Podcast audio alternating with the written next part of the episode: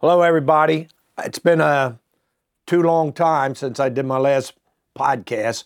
I really don't have an excuse except I was probably spending too much time hunting and too much time sleeping.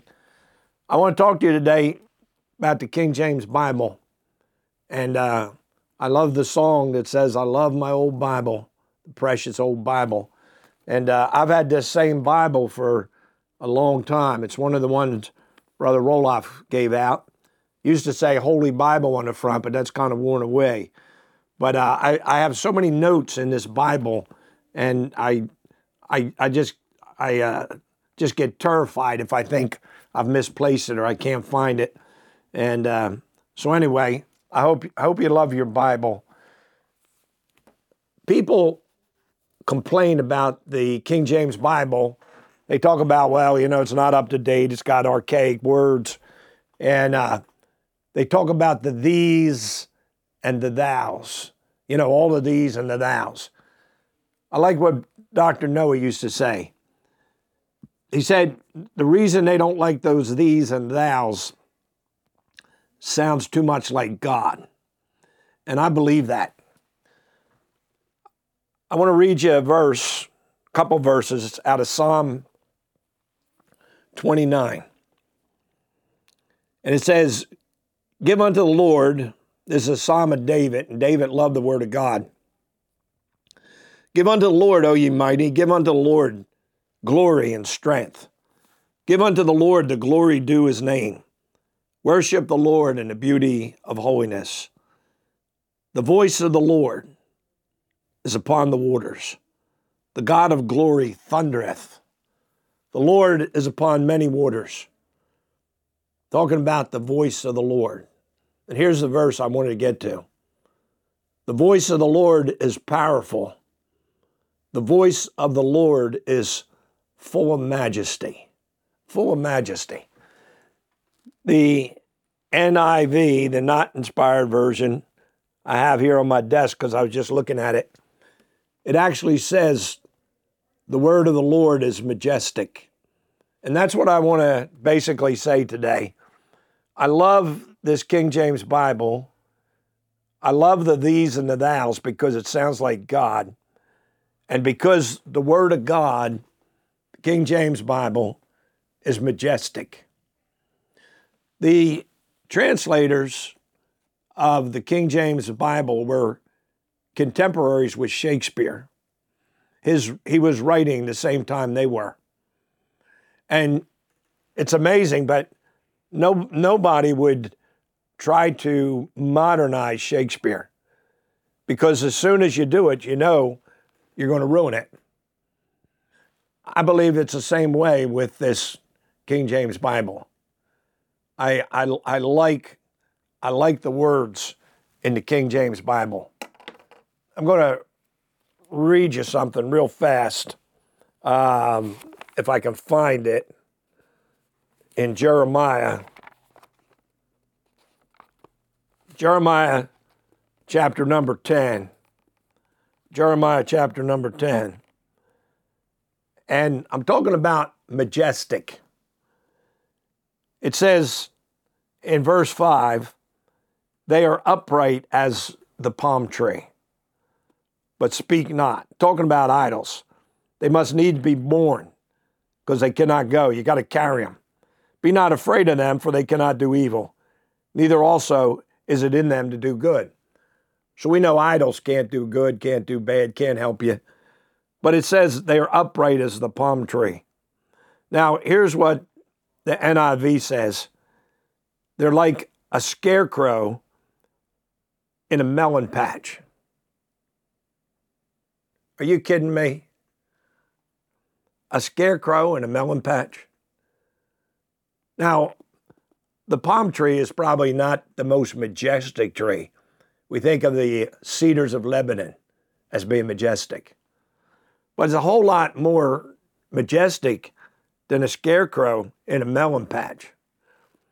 I'm not going to read the ESV, I've got it here on my desk, but it talks about um, instead of a melon patch, it talks about a scarecrow in a field of cucumbers.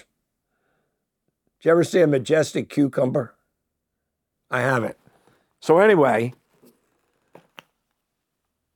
I like the thees and the thous. I like the idea.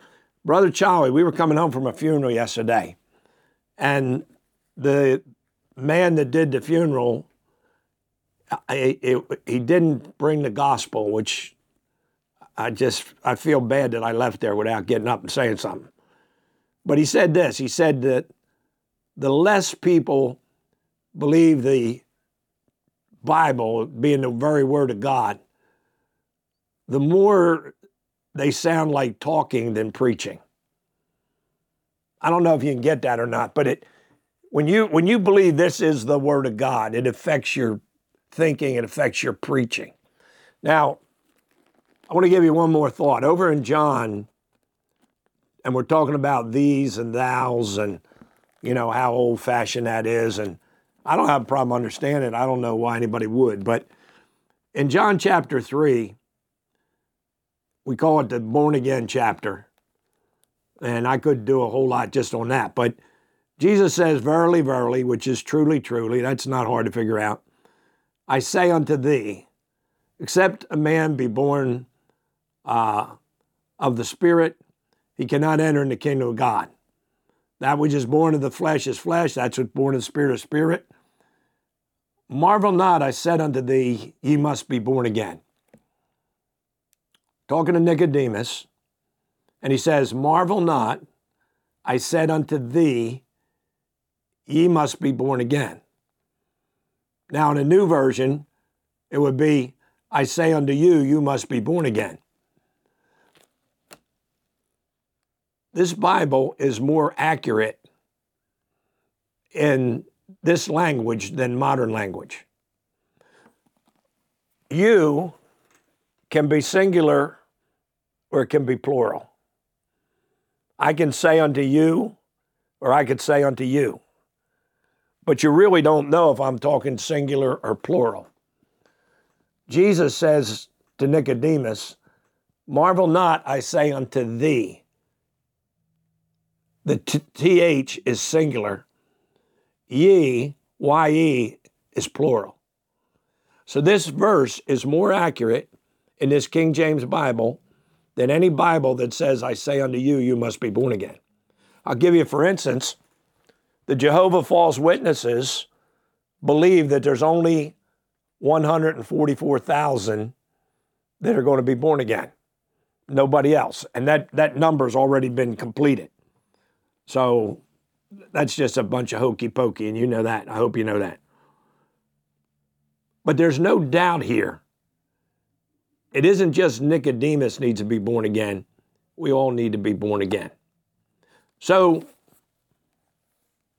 the words of the Lord are full of majesty. This, this King James Bible, this King James Bible English, it's majestic. Lord, thou hast been our dwelling place in all generations. Before the mountains were brought forth, or ever thou had formed the earth and the world, even from everlasting to everlasting, thou art God. I, I just like it. God bless you. Go get yourself a King James Bible and read it, and memorize and live it and love it. Call me old fashioned, call me anything you want to call me. I love this word. This is God's word, this one right here. King James Bible. See you later.